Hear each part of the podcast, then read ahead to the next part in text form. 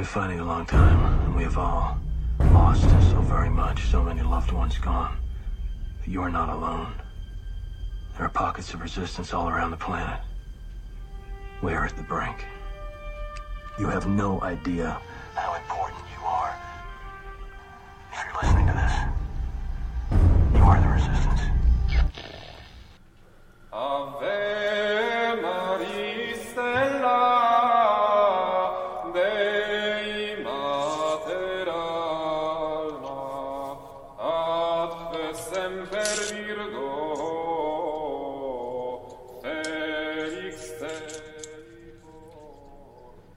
Welcome, everybody. Steve with Sunspedella coming at you once again with the great Michael Greaney and Dawn Brohawn, authors of Economic Personalism and future authors of the new book coming out. We will get to that down the road. Anyways, welcome back, guys. Good morning, good wherever, whenever you are.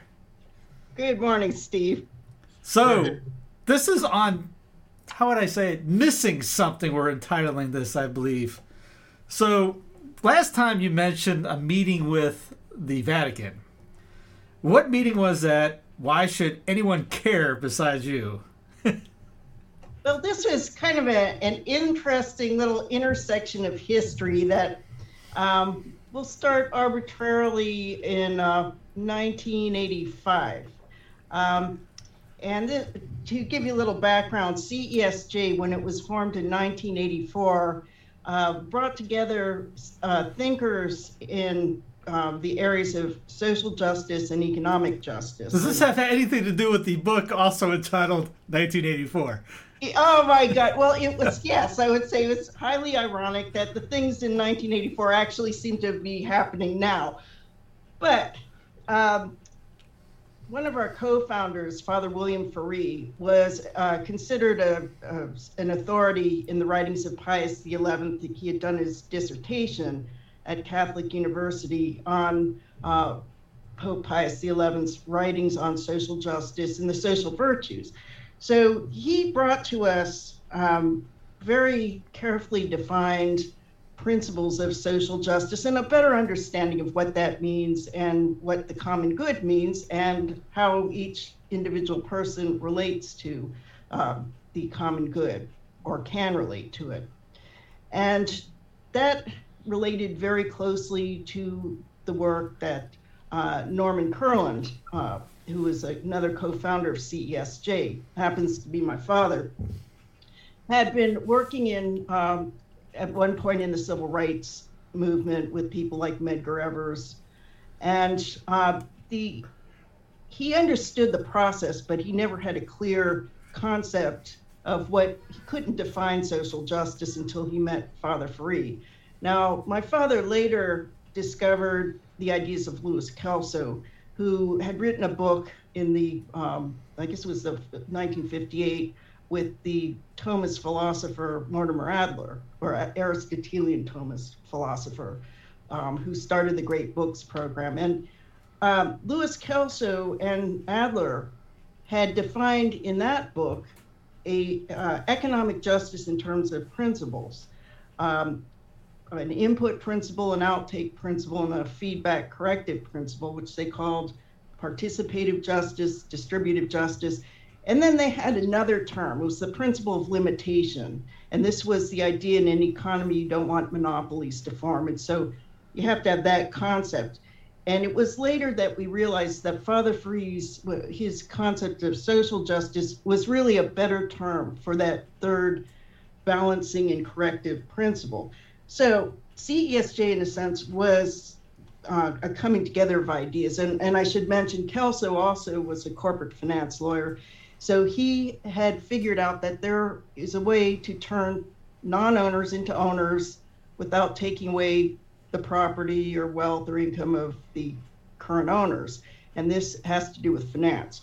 So you had very important principles for people to understand you know what's going on in terms of the structuring of society and the economy um, but you maybe didn't have the practical means to achieve this so that every human person every individual person from the time they're born throughout their lifetime could gradually accumulate more and more productive assets using capital credit repaid with future profits. So that's getting into sort of the, the mechanism.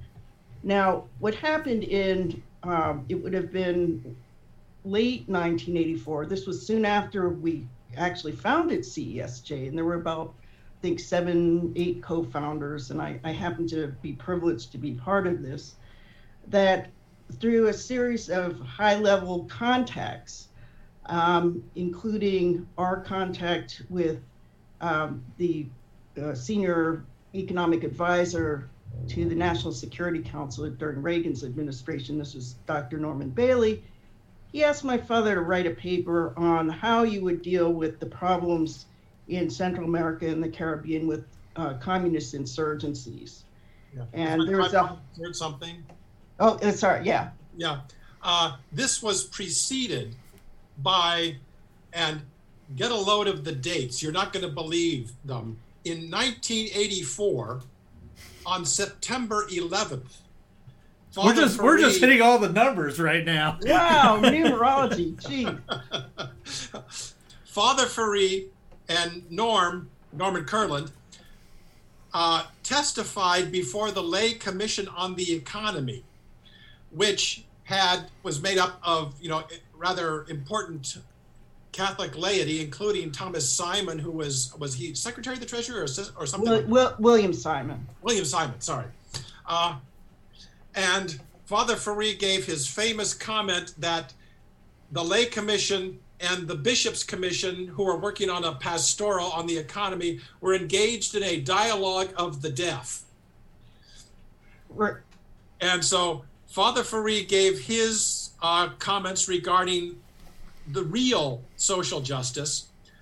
Uh, Norman Kurland gave his uh, little talk on what economic justice really meant and how to achieve it. And the lay commission, as I understand it, nodded very sagely, but did not submit any of what Father Ferree and Norman Kurland had said to the bishops' committee. Uh, what finally became Economic Justice for All, the 1987 U.S. Bishops' Pastoral on the Economy, uh, mentioned Father Ferree in a footnote and got it wrong, and didn't mention Norman Kurland at all. Instead, they mentioned some other alleged authority on expanded ownership who had not worked with Louis Kelso. I mean, of the all the people they could have picked who testified on anything to any commission there, Norman Kurland was probably the most knowledgeable about expanded capital ownership and the ESOP and other and the whole philosophy behind it. Not a word. I, I won't tell you who they mentioned, but it was somebody else. And then they go into eulogies and you know, just ecstatic over E.F. Schumacher's "Small is Beautiful," which is a Fabian socialist tract. But this may have helped, you know, Norman Bailey become aware of what was going on, which led to what Dawn is about to talk about. Just in case Right. somebody just tuning in didn't watch the other videos when you explained that about the Fabian socialist version of uh, Schumacher, could you explain just a little bit uh, why that is? Uh, why that Schumacher was a Fabian socialist, or what? Yeah, yeah, just just a little bit, just in case someone for the first time going, "What's he talking about?" I like that book. Schumacher was a was a member of the inner circle of the Fabian Society. This is not made up. He he published Fabian tracts. He was a member of the post-war British Fabian government, the one that they brag about on their website. Uh, he wrote this uh, new, new age type of economics into his book "Small is Beautiful." Economics as if people mattered, and it was originally marketed during uh, Schumacher's lifetime as the New Age Guide to Economics. I mean, made no bones about it. And a lot of people today seem to think that this is an exemplar of Catholic social teaching. Well, not really. Nope. Uh, it was followed up in 1979 by his book, A Guide for the Perplexed, a title that he ripped off from Moses Maimonides, the medieval Jewish philosopher and Aristotelian, which posits that there are actually different kinds of truth as you raise your level of consciousness. which of course flatly contradicts Aquinas and, of course, the official teaching of the Catholic Church that truth is a unity. That which is true is as true and is true in the same way as everything else that is true. This relates to the analogy of being, which you don't want to hear about right now. Uh, but if something is true, it's true. The whole of Thomism, you know, the philosophy of Thomas Aquinas is built on this. And here's uh, E.F. Schumacher saying in a book published in 1979, oh, no, no, no, that's not true. Truth changes.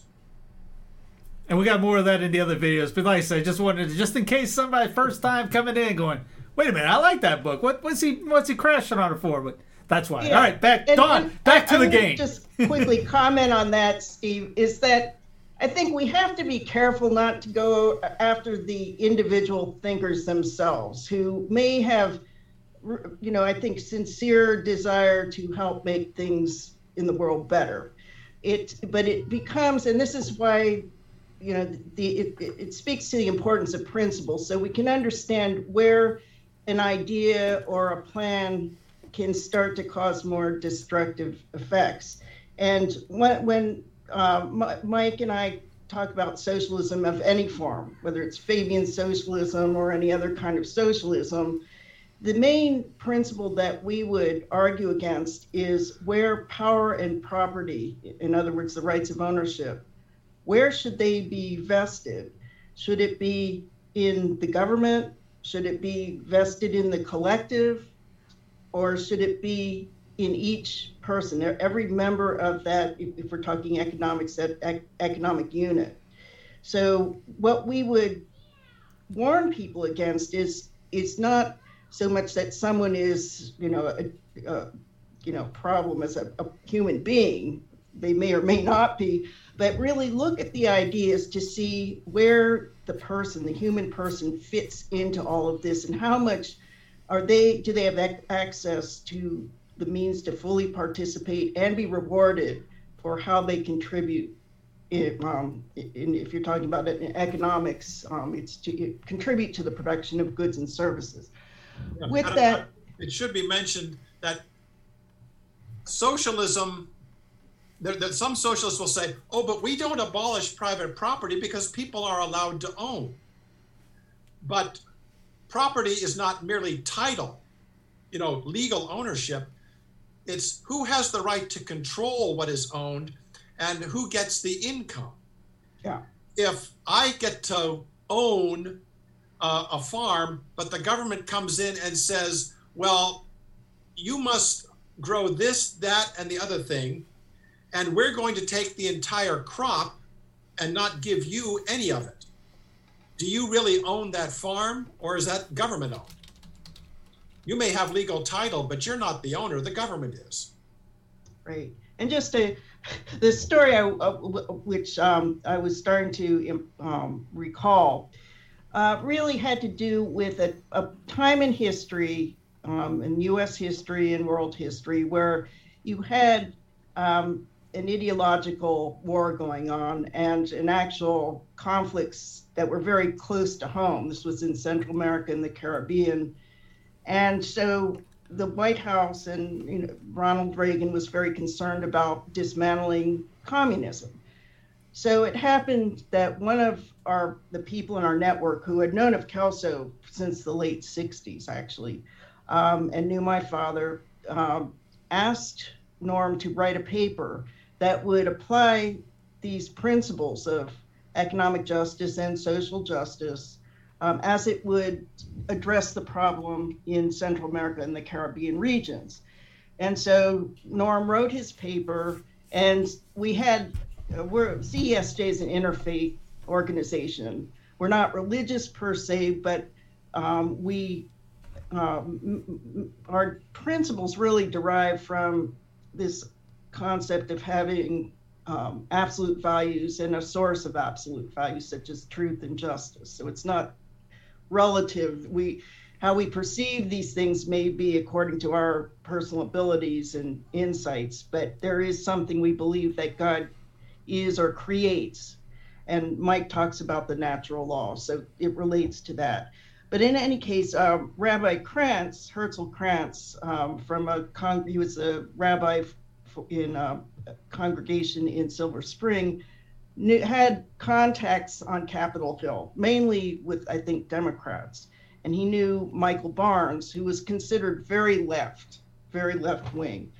And we had another person in our circle, uh, Robert Crane, who also knew of Kelso's ideas. He was a cousin of Phil Crane, who was a representative, and he was considered far right. Now, when we were able to present the ideas to, it started with Michael Barnes, and Michael Barnes said he agreed he'd co-sponsor some legislation to form what was called later the uh, Presidential Task Force on Project Economic Justice. So he su- said he'd support that. And then through Bob Crane, we got to Phil Crane, who said he would support the ideas as well. And so you had what was called by another senator who became a co-sponsor. I think it was um, I'm forgetting his name right now, uh, Laxalt. Uh, he said if these two come together, that's a cosmic event. And so we were able to get sponsorship for this presidential task force, when, which put out a, a, a unanimously approved report. This was done without any taxpayer money, the, the task force. So here we have this report. And we also have, by this time, Father Ferree had passed away, uh, but we had other connections, and uh, primarily through uh, Father Cassian Yuhaus. And um, I guess Mike, what what was his title in this in um, uh, Pennsylvania? Um, Oh, I, I think he was the rector at St. Anne's Basilica in Scranton. Right.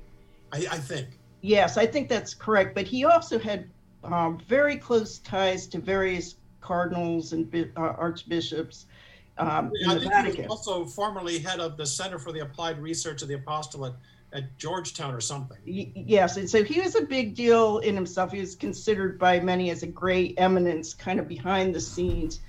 Um, and he was a good friend of ours, and he arranged through his um, contact, uh, then Archbishop uh, Achille Silvestrini, uh, to see whether we could get an audience with Pope John Paul II.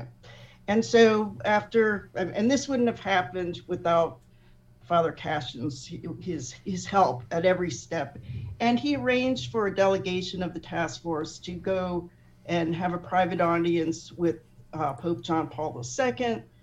And by the time the delegation, mainly CESJ members, got to Rome, um, he uh, Father Cashin had to report to them, "Sorry, the meeting's been canceled."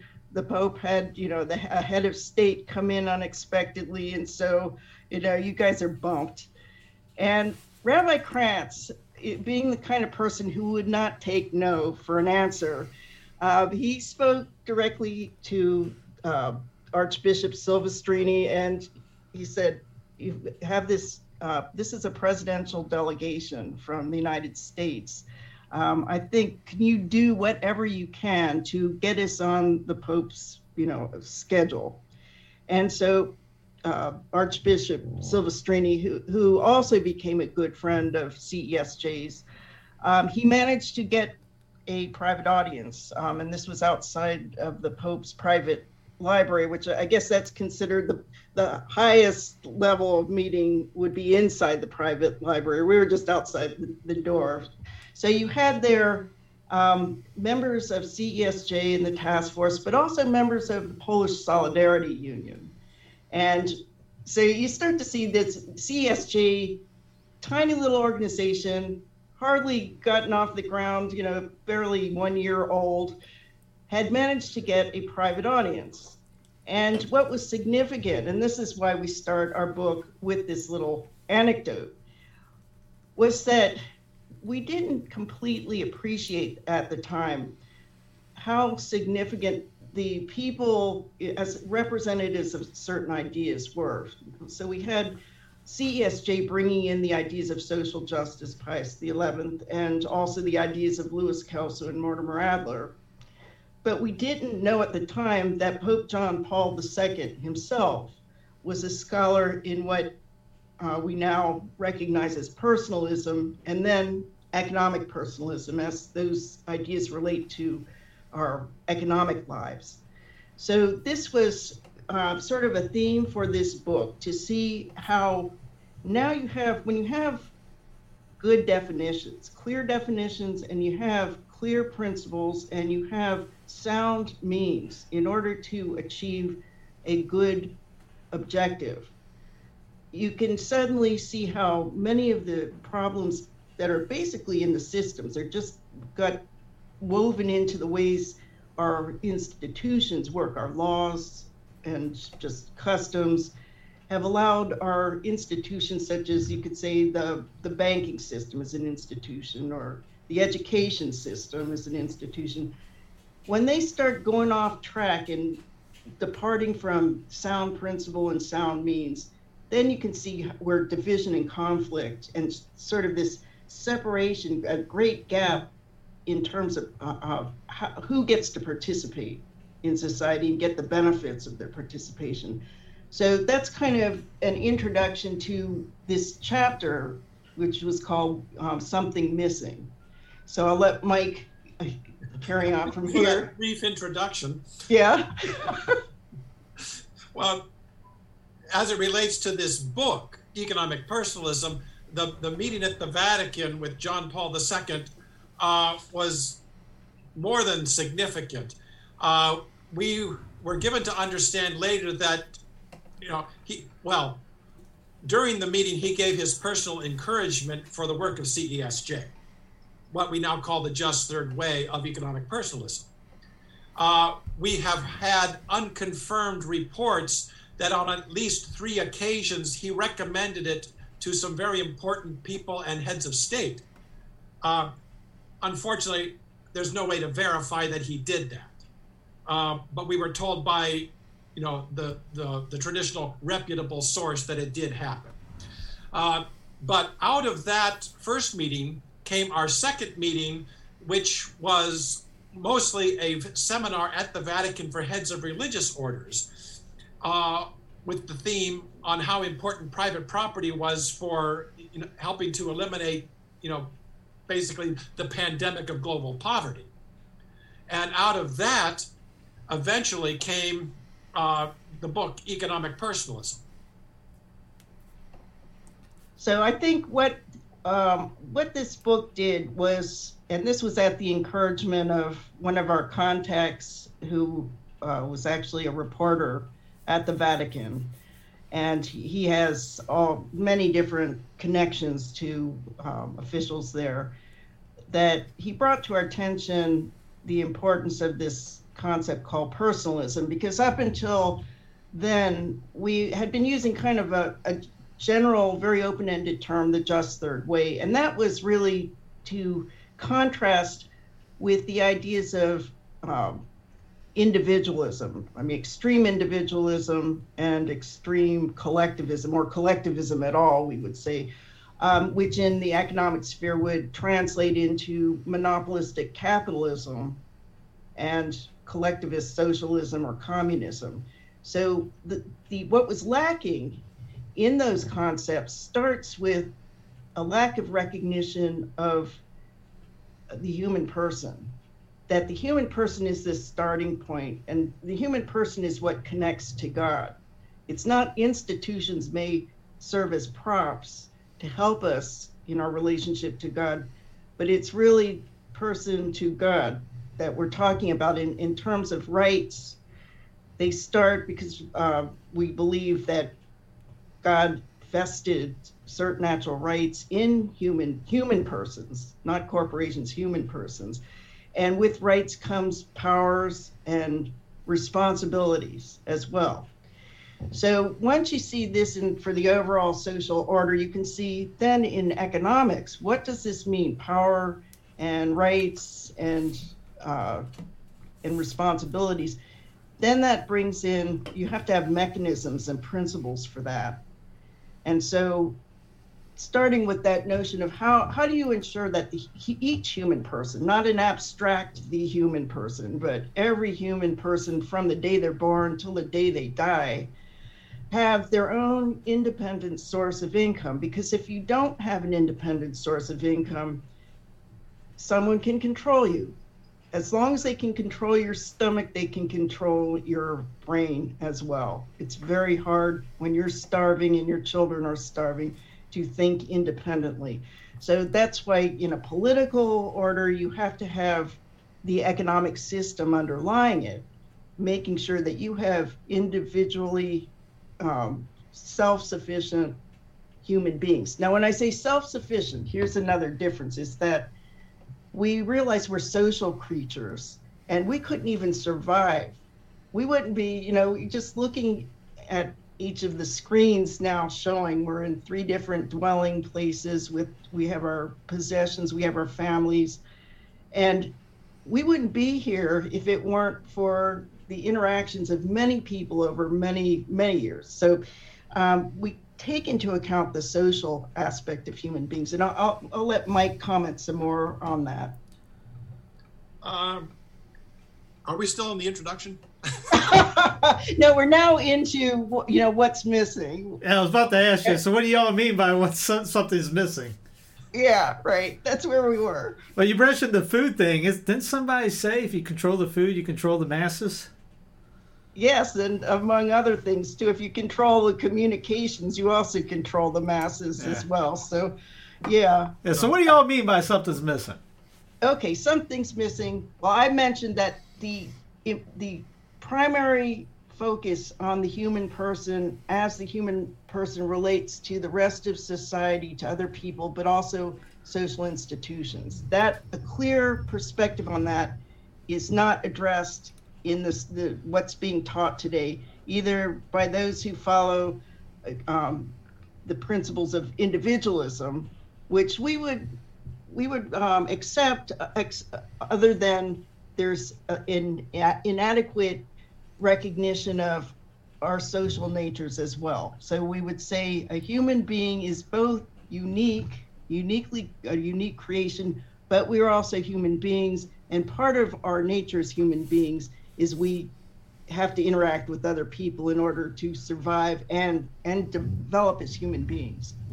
Yeah, and so within that framework of understanding, with the focus on the human person, specifically what we find missing in you know today's notions of economic justice or anything else pretty much is that one three things. One people don't really understand what social justice is.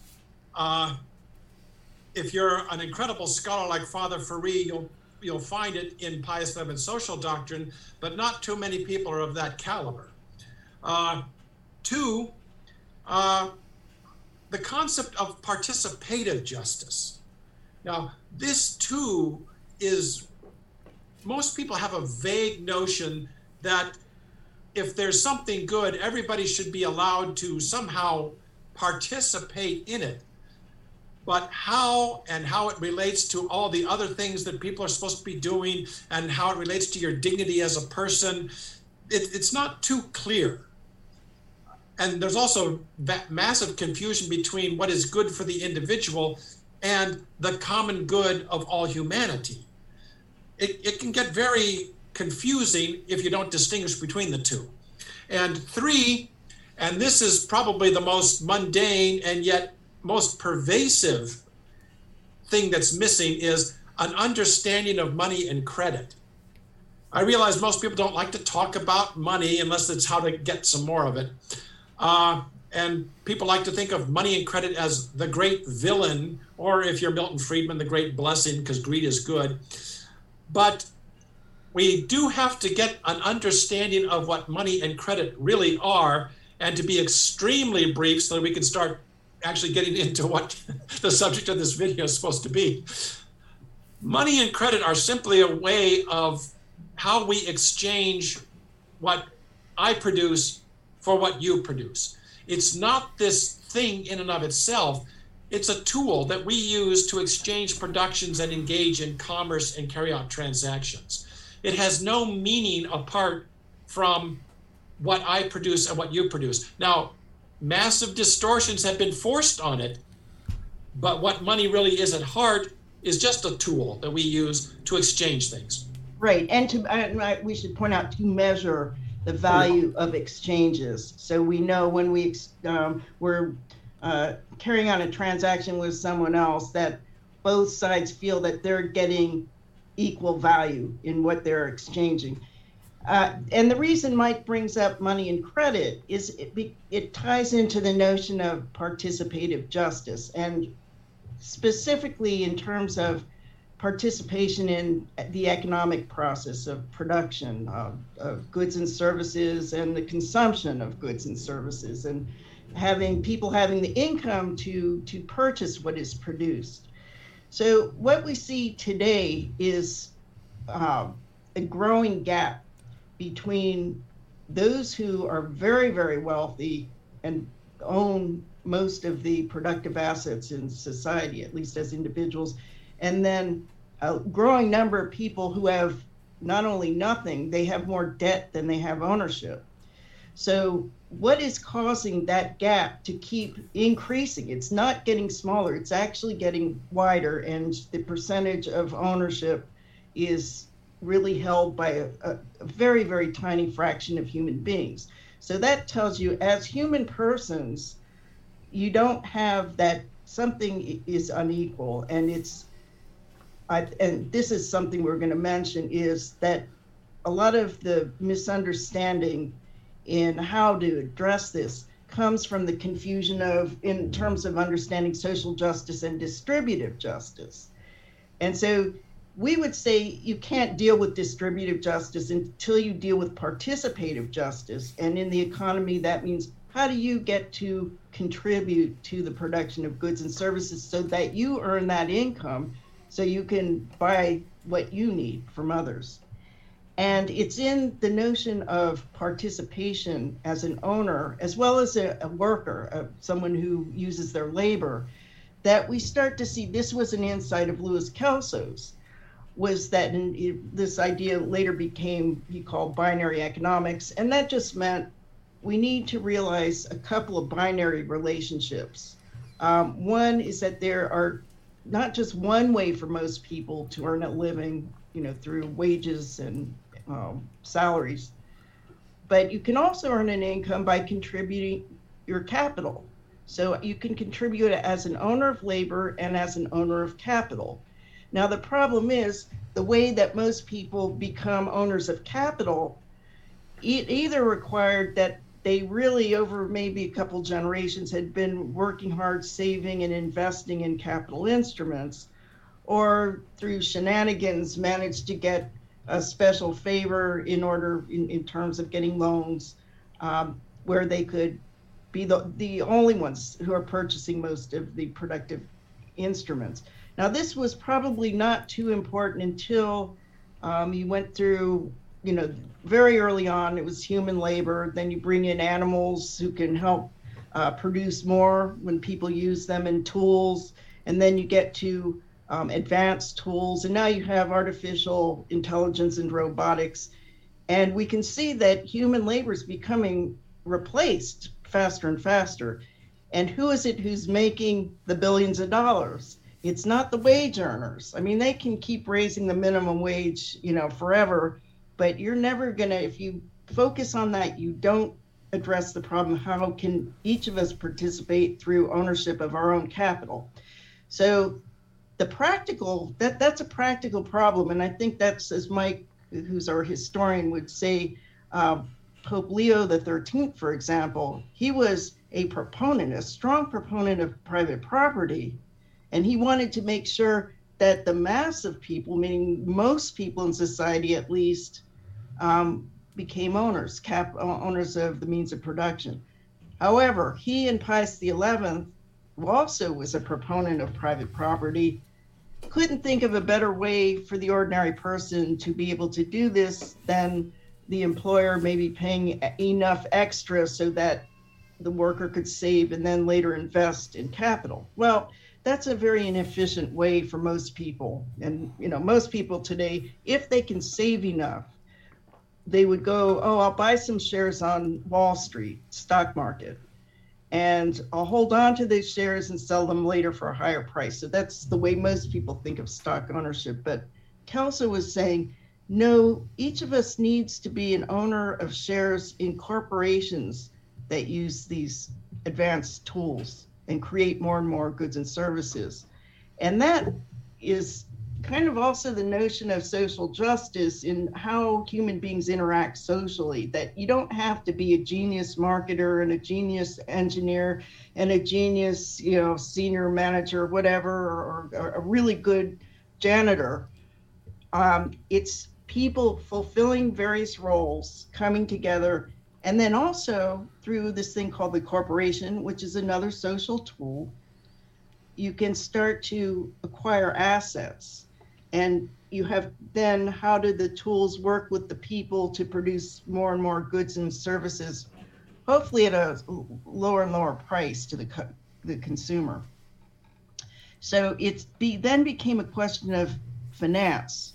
And so this idea of money and credit that mike was saying once we understand it not as just something that is you know the valuable thing in and of itself. It's a symbol it's a measurement. Once we see it as a tool for enabling each person to be able to acquire capital and repay it with the future profits of the corporations that use it, you now have a very efficient system. I mean, now it's it becomes practical to say there doesn't, you know, you could, you know, potentially eliminate all poverty if you can figure out a way that every person on this planet could have access to sufficient money, and this is not past savings base. Mike will talk about this new money and credit in order to purchase capital assets that will pay for themselves. So that suddenly becomes a new paradigm uh, by which the more important aspects of human beings, the developing of virtue, for example, um, the co- contribution to society and civilization, then you get to you can shift away from making people do work that's toil that just grinds them down to nothing and they're exhausted to doing the work that they would love to do.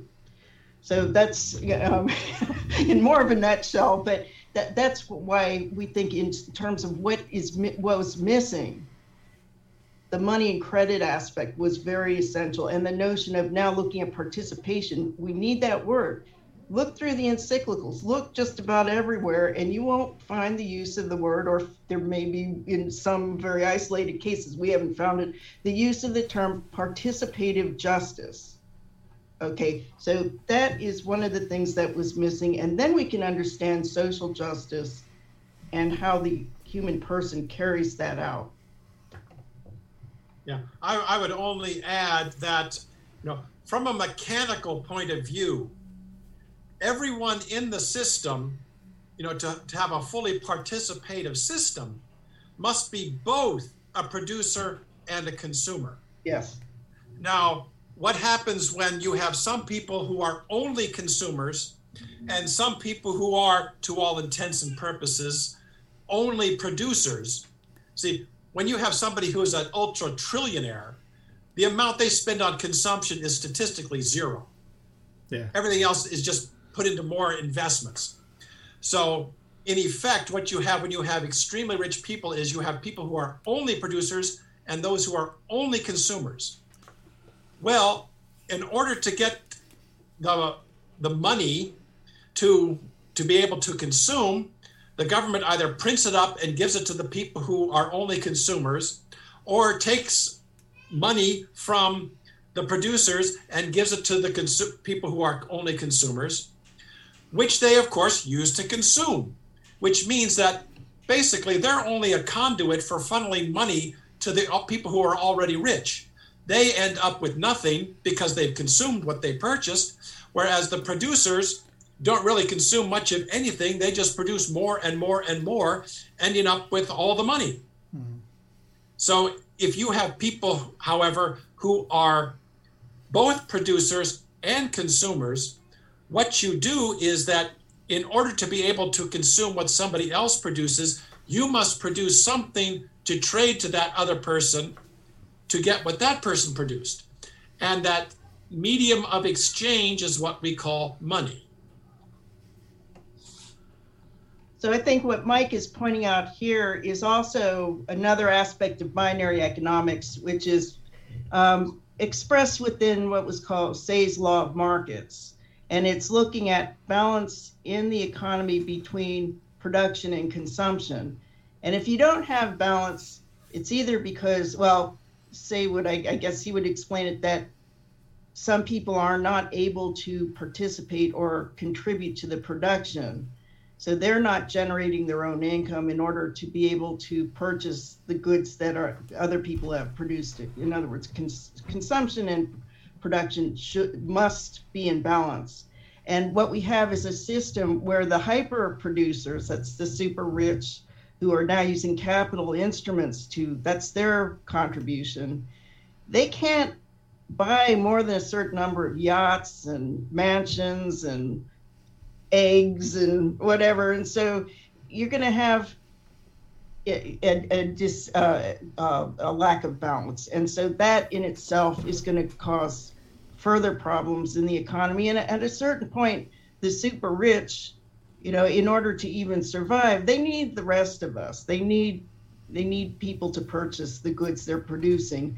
And if what happens is if that is unable to take place, then they're even willing to start having governments start redistributing. But the, the funny thing is that when you have power, you, you will tend to try and keep power.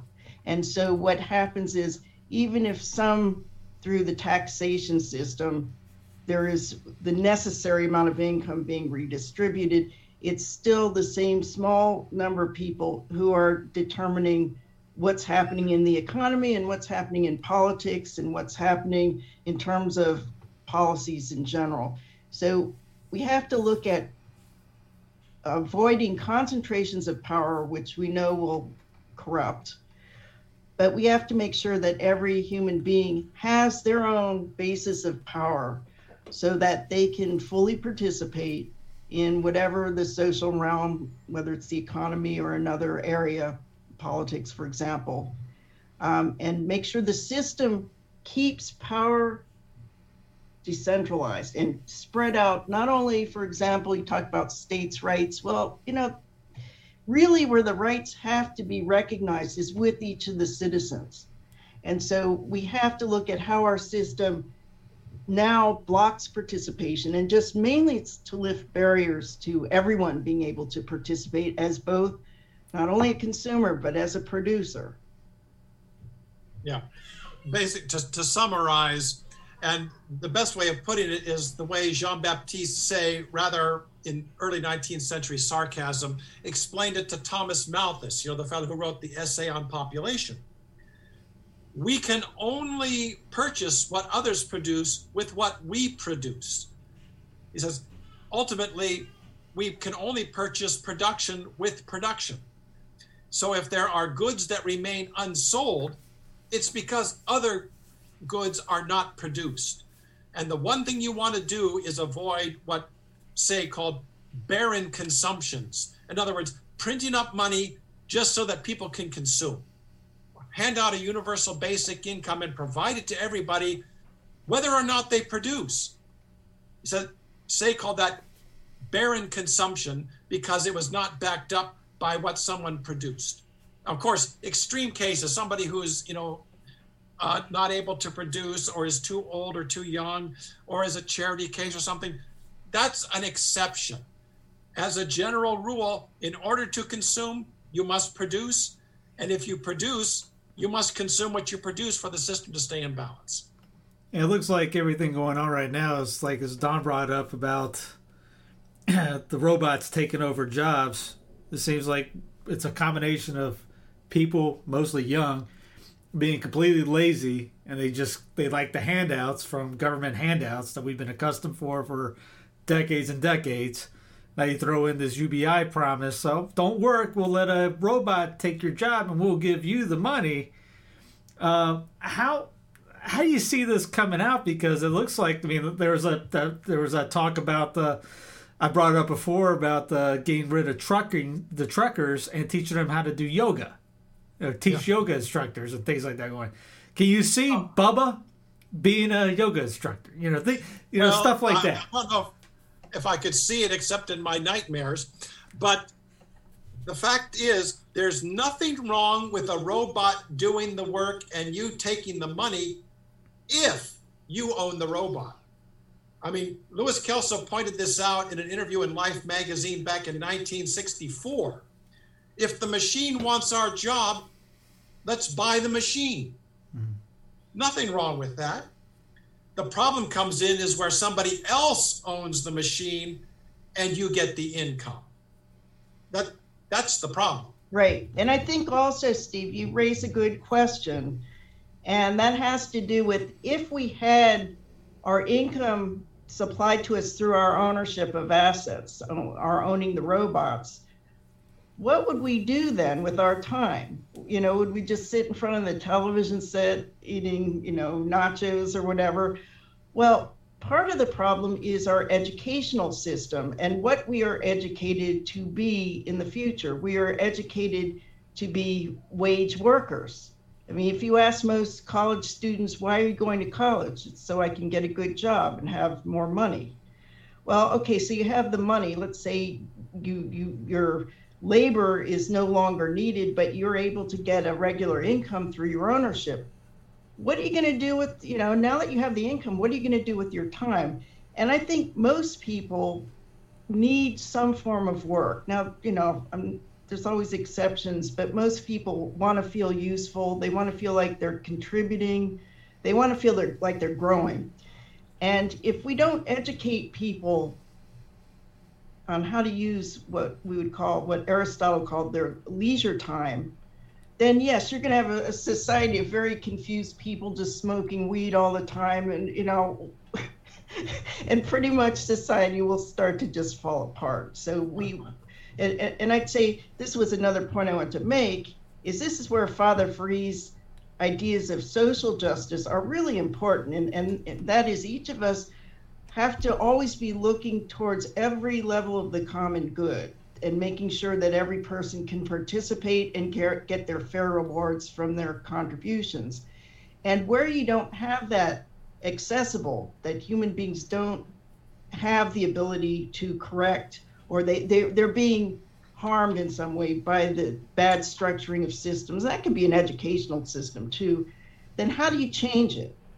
And so this was really important. This notion of the act of social justice is when there's a problem and you you identify it what in the system is wrong you have to bring other people together who recognize that understand what the problem is understand that it's generally going to be a barrier to participation and if you know what it is in that institution that is a barrier and the barrier can be lifted that's when you start organizing large numbers of people to demand just change and so, to go back to the original story I, we talked about, um, the, the, fact that we had members of Polish Solidarity involved with this, we would say that was an example of the act of social justice, is how the Soviet system, you know, no one expected it to collapse that quickly.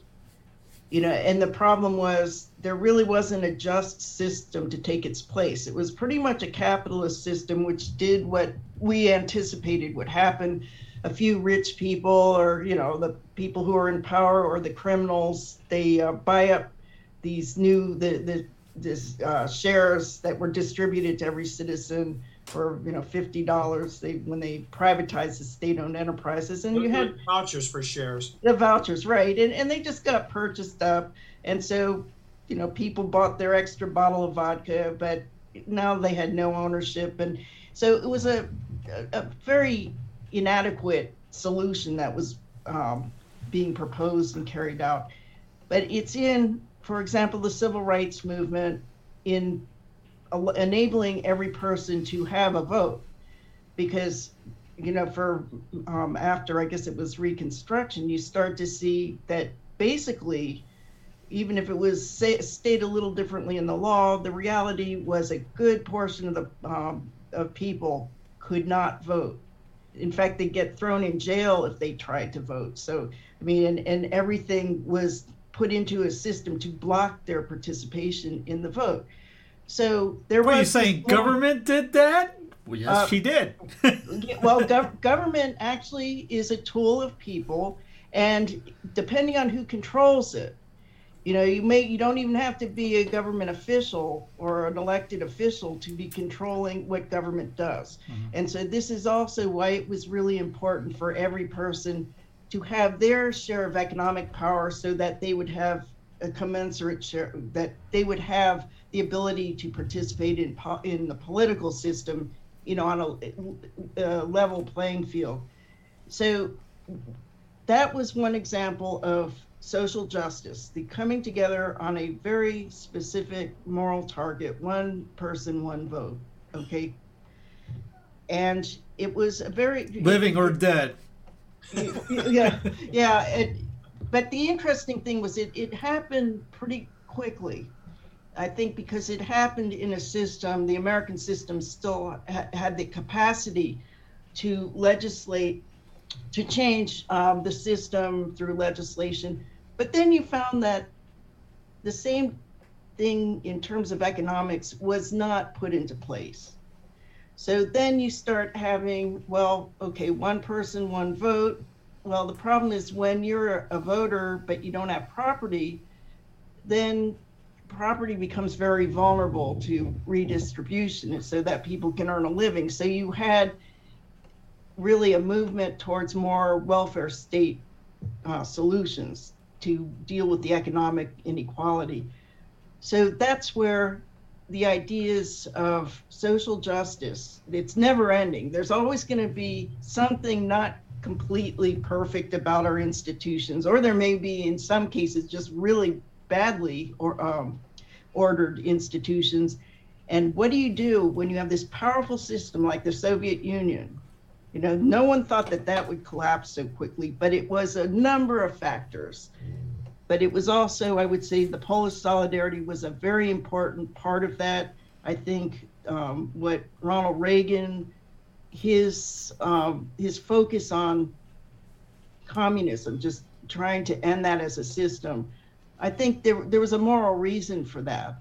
But That's kind of how come we're pushing, especially on my end, uh, you had a scale too big. Uh, Yeah. uh, oh, If yes. you look at you, get- you brought up Russia as uh, USSR. That thing is gigantic, yes. and a lot of people look at the USA as one gigantic landmass controlled by a 10 mile square known as DC instead of 50 separate entities united into one blanket thing. 320 million people ruled by 500 some odd people. Kind of at a scale, right? Yeah, you, you're absolutely right. And I think a lot of that, there's a number of things, is the intersection between economics and the rest of politics, in that there's been a movement, I'd say it was certainly uh, Ronald Reagan's administration was as much involved in this as any following one, and that was to allow government actually to grow larger, but also to allow these monopolies or they're not quite monopolies, but they're certainly in terms of, for example, Google, um, its position in the economy, it pretty much doesn't have any rivals now. And you, that's one thing you would look at is is there competition? Is there fair competition? Do we have a free market? Really, a free market system? Well, if you put up a barrier to new companies entering the marketplace with new ideas, then you're going to have that kind of concentration of economic power and thereby you know the danger of the ma- manipulation you know you don't have checks on that huge concentration of power so yes i think that's you, you put your your finger on it is it's out of scale right now. you now. saw that this past year, as Dawn said about that, with Walmart being open, but mom and pop store closed. Yeah. And then, you know, th- what really gets me is that Walmart, as part of its regular policy, has its employees apply for food stamps. And and, and my husband's pointing out now that's getting the taxpayer to subsidize Walmart. You know, they're not paying enough to their employees, so they're expecting the taxpayers to, to pick up the bill so that their employees can work for them at such low, you know, wages that it's to the benefit of the owners of Walmart, but not certainly not to the benefits of the uh, employees. And then the question is, what do you do about that? Do you keep forcing higher and higher minimum wage requirements? Well, Walter Reuther, who was the president of the UAW back in this was in the 60s, he found out about Louis Kelso's ideas. And he said that really the solution is not to keep raising fixed uh, labor prices, wages, and salaries. You got to cut people in on the future ownership opportunities so people gain their incomes from profits. And that way you won't be continually ratcheting up the price of things. I'll get a little controversial for a second. Not that I never shy away from that. Yeah, right, right. Everyone, we brought up the minimum wage a few times. I, I've read that that was a basically a racial institution to keep people out of the work, out, out of jobs. Have you guys um, heard of that? Yeah, maybe what explain where what is behind you know what a little bit more detail. I'll bring that up next time. I'll, I'll oh, get the link. well, well, I you know I, I do think that there is definitely you know in terms of shutting off opportunities for certain people to get credit to start up businesses. Um, you know, we have a friend who's a, a lawyer, a, a professor of graduate and doctoral students you know, excellent credit rating. And now this was just for a mortgage. I mean, I think their rate, their credit rating was 830. You know, 850 is the highest credit rating you can have. And she and her husband go to get a, a mortgage for a house. And, you know, she's fully, they're both employed, making good money. And this is just recently. I mean, it was maybe a, a year ago, year or two ago, and they were qu- quoted an interest rate of 10%. You know, this wasn't during the Carter administration. This was when interest rates for home mortgages was, you know, maybe around 4%. And, you know, she's not an idiot. And she mentions, well, look at our, check out our credit rating. You know, you can find that online. And, oh, okay. So at that point, this guy was trying to put a, an interest rate of 10%. Now, the thing is, many people, she happens to be um, African American, and she and her husband, that this was not just her experiencing this. We've had other people, sorry, just a second, um, who've been in similar positions, and that's just for mortgage loans. Now, when you look at are there barriers to African Americans to get business loans. You know, that's what you want to start looking into. And a lot of times things will be, you know, that notion of redlining is that just by zip code, um, lenders are look at these areas as okay, you're going to charge a higher interest because they're going to be higher risk. And a lot of times it could be people who are, you know, basically middle class, upper middle class. They just happen to be African American. So I think we should look more we should look carefully at what's called i know it's a term that drives people crazy you know this systemic racism.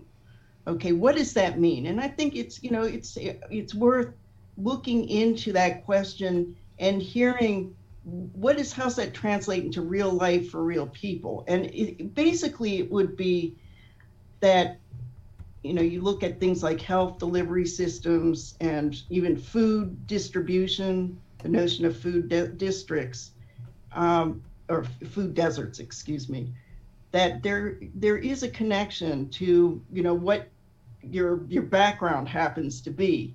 So and you know and you could say well sometimes it's people just you know being lazy or they're not taking advantage of opportunities. Well, yes, that, that can definitely be, but I think most people want to be productive and they want to be able to better their lives. So that's just an example of how have nots can be blocked from becoming haves. And that's what we're looking at each human person. We're saying equality of ownership opportunity. And that can only come about if you move away from this idea in finance that you have to already have savings built up in order to buy capital. So that is a, a way that we can escape that trap is to realize by the correct use of money and credit you can have a sound growing economy and create new owners of capital. And this should be just available no matter what you look like, what your background is.